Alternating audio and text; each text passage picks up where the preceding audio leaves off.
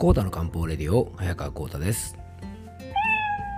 この番組は婦人科漢方の専門家早川コータとアシスタントの猫林さんと2人でお届けいたします。猫林さん今日もよろしくお願いします。はいよろしくお願いいたします、えー、今回はですねスイーツの、えー、健康的な楽しみ方とはというテーマでねお届けいたします、えー、猫林さんね今日はテーマがスイーツですよスイーツ。うん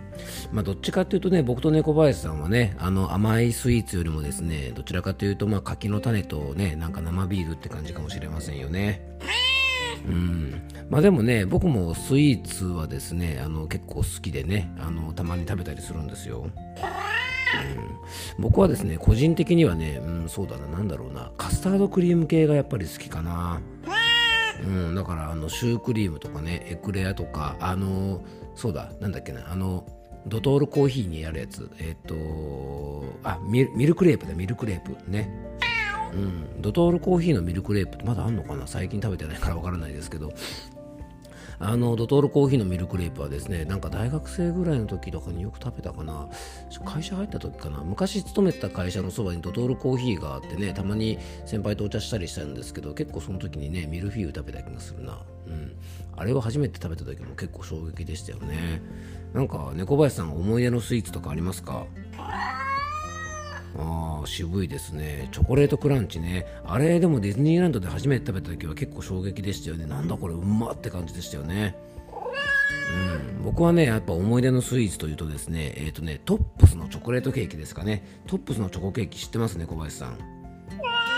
うん、やっぱ抑えてますね。あの東京にいるおじさんがですね僕が小学生ぐらいの時にあのお土産でね当時ねトップスのチョコレートケーキってあんまりなかったんですけどいわゆるね生チョコレートのケーキを買ってきてくれてですね当時はねケーキなんてあの普通のねなんだあのショートケーキとかしかなくてねあとチーズケーキかな昔のね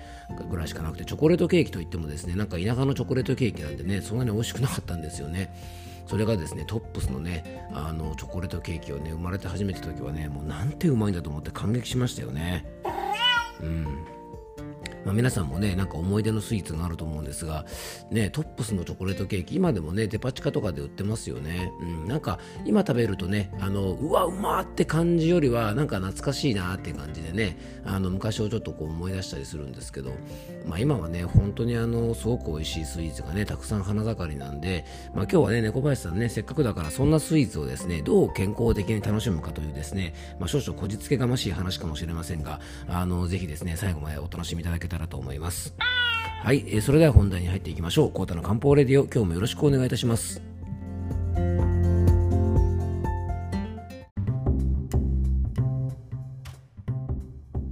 はい、えー、それではね、今日の本題の方に入っていきましょう。えー、今日はですね、みんな大好きスイーツについてね、ちょっとお届けしていきたいと思います。まあ、このね、秋になると、ね、猫林さんいろんなスイーツが登場しますよね。うん、やっぱりね、あの、暑い夏より暑い夏よりも、なんか今変だったな、えー、肌寒くなる秋冬の方がね、やっぱり甘いスイーツが美味しく感じますよね。どうしても暑い夏はですね、あの、なんかさっぱりしたものを食べたくなるんでね、こうあんまり甘さが強いものって食べたくない時期なんですが、やっぱりこの肌寒い時期ってね、スイーツの時期って感じがしますよね。で特にですね、秋というのはね、芋栗かぼちゃ系ですね、いわゆる芋栗系のね、スイーツが花盛りで、まあ最近ね、なんかスーパーとか買い物行ってもそうですし、コンビニ行っても行ってね、どこでもそうですけど、まあ、芋栗かぼちゃ、芋栗かぼちゃでね、まあ、本当にあの、いろんなスイーツが登場してきて、まあ、僕らを誘惑してきます。はい。で、スイーツはね、たくさんの砂糖とか生クリームを使っているので、えー、食べ過ぎてしまうとですね、当然健康を害します。ね、なので、あんまりあの、やっぱこのスイーツに対してはね、いいイメージを持ってない方もいるかもしれませんが、まあ、これはね、スイーツに限ったあの話ではなくて、まあ、どんなもんでもね、取りすぎていいもんなんてないんですよね。で、美味しい甘さでね、逆に僕らを癒してくれるスイーツは、ある意味ですね、まあ、ご褒美系の食べ物のね、まあ、代表格と言えると思います。で今回のテーマはね決してねあのお菓子やスイーツをねどんどん食べましょうっていう話ではないんですね例えば週に1回ぐらいとか、まあ、月に数回程度ね、まあ、美味しいスイーツを楽しむことは、まあ、好きな人にとってはですね、まあ、心の健康にもつながるし、まあ、あのそれぐらいの頻度であればね、まあ、なんか月に数回とかね週に1回ぐらいケーキとか食べたぐらいでねこれ病気になったりするぐらいじゃ、まあ、むしろそっちの方が問題でね、あのまあ、ちょっとね月に何回かぐらいねあのスイーツを楽しめるぐらいの、まあ、そういう体でいたいですよね。で、そんな僕らのね、まあ、心の栄養剤なんてね、言えるかもしれませんが、まあ、そんなスイーツなんですがね、栄養価的には非常に優れていると思うんですね。でケーキやプリンとかのね洋菓子は、まあ、生クリームとか、ね、あと生地でね卵とかも使ったりしますよね。なのでタンパク質とか脂質が非常に豊富です。だからまあ取りすぎると良くないなんて言うんですがね、まあ、あとあの生地もそうでね小麦粉とかあと砂糖なんかで、まあ、体の大切なエネルギー源である糖質も実は補給できますよね。なので脂質糖質タンパク質ねこの3つ皆さんご存知ですかね。そうです。これがね、三大栄養素と言われるね、栄養素なんですが、まあ、これがなければ人間生きていけないんですね。この三大栄養素がですね、実は一気にチャージできるスイーツというのはですね、あの、忙しい時の栄養補給には、僕は非常に優れてると思うんですよね。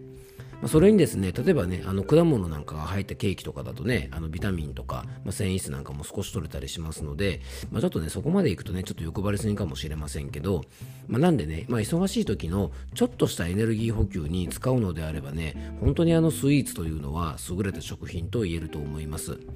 まあ結局のところねあの普通にご飯ももりもり食べてさらにスイーツまでもりもり食べればね当然太ってしまったりとか、まあ、栄養過多になってしまうのでもし食べるのであればねあの食事でしっかりバランスをとっておけばやっぱのスイーツを食べた時のね体のダメージも少なくなると思います。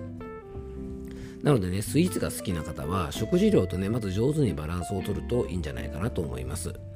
まあ、こういったようにねお菓子とかスイーツっていうと、まあ、体に良くないイメージがありますが使い方次第ではね非常に体にとってプラスになることもあるんですよね。あの登山で遭難した時などはチョコレートやクッキーとかねそういう甘いお菓子がね最高の栄養補給にもなるし災害時などはねこれお菓子類とかねスイーツって大切なエネルギー源になると思うんですね。僕ね昔あの僕が通っていたあの中学高校がですね毎年あの中学校の1年生2年生までかなあの中1中2の頃はですねあの山梨県僕の学校静岡にあったんですけど山梨県の八ヶ岳の方にあの学校のキャンプ場を持っていてですね毎年あのそのキャンプにあの行ってたんですね。でね僕のえー、っと2つ上かなぐらいの先輩たちの年にそのねえっと山でね遭難しちゃったというかはぐれちゃった人がいてね一晩帰ってこれなかったんですけどあのコアラのマーチョがカバンに入っててですねそれを食いつないでねあのなんとか助かってたなんてエピソードもあったりして、まあ、それ以来やっぱりねあのお菓子ってやっぱりすごいななんて印象が個人的にはあるんですよね。うんまあ、ちょっと話戻りますとね、まあ、ちなみにですね、全然話が違うんですが、あの、肥満の原因になるということでね、もう目の敵にされているね、ポテトチップス、いわゆるポテチですね。まあ、これ結構ね、好きな方も多いし、まあ、実は僕もね、あの、ポテチ、あの、なんか結構好きなんですね。はい、ちょっと恥ずかしながらって感じなんですが、あの、たまにね、このポテチを食べる時のあの幸福感たまらないですね。ビールとポテチとかはね、いいんですけどね。まあ、あの、そんなポテチなんですがね、えー、いわゆるね、あの、ポテトチップスのポテト、ね、じゃがいもは炭水化物でね、あの漢方では元気を補う補気の働きがある食品なんですね。そんなね、元気を補ってくれるじゃがいも、で、そして、えっ、ー、と、脂質ですよね、油。さらにですね、塩分の補給もできるので、実はね、このポテトチップスというのは、激しいスポーツをするちょっと前とかね、あとね、運動した後なんかのエネルギー補給としてはね、ミネラル補給とか、脂質の補給とかね、えー、炭水化物の補給ができるので、実はね、結構優れていると思うんですよね。まあ、要するにねあのポテチもスイーツも使いようなんですよね。でそんなスイーツなんですが実はね食べる時間もとっても大切で、えー、朝昼夜ねじゃあこのスイーツいつ食べるのがいいんでしょうか。ねもうこれは多くの方がお分かりだと思いますが答えはね朝です。はい。でやっぱりねこの朝が一番良くて夜に近づくにつれておすすめの時間帯からはずれてきます。でね、朝というのは一日のスタートでね、あの体のガソリンだから、まあ、この糖質というのをね、補給するには一番大事な時間帯なんですね。で、あのー、まあ、朝ごはん食べるのが苦手な方もいらっしゃるかもしれないので、まあ、午前中にね、ある程度の糖質を取っておかないとね、脳がエネルギー不足になってね、こう要は脳がガス欠になってね、しっかり頭が働かないんですね。あと筋肉のエネルギー源も糖質ブドウ糖ですよね、まあ、グリコーゲンという形で蓄えられますからね。だから朝ねスイーツをとって甘いものをね補給するというのはね結構これ理にかなってるんですね。あとスイーツはあのちょっとの量でもねあのしっかりとしたエネルギー源になるので朝食がですねあの朝ね食が細い方とかがプリンとかねちょっとしたケーキとかをねあのこう一口ケーキみたいなものを食べたりするってことはね決して悪いことじゃないと思うんですよね。まこの辺りはね果物とちょっと使い方が似てるかもしれませんし、まあ、果物自体も別名ね水菓子と言われるぐらいなので朝が一番食べるのおすすめですよね。あとね、お昼とか夕方にかけてね、あのー、まあ、前回ちょうどそんな話しましたよね。夕方から夜にかけてだるくなるなんていう方はですね、まあ、3時のおやつとかでちょっとしたスイーツをつまむことで、あの糖分補給ができてですね、疲労回復にもつながって、まあ、体のバッテリーが長持ちしやすくなります。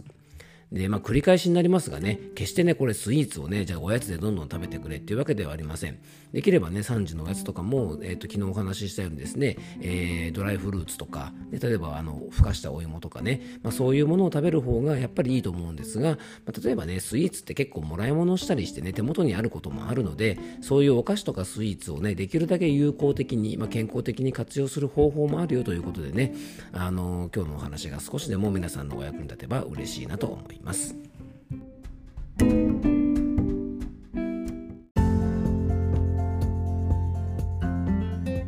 もうクロージングのお時間です。えっと、今回はですね、ちょっとスイーツをね、健康的に楽しもうなんてお話を、えー、させていただきました。猫林さん、今日はどうだったでしょうかね？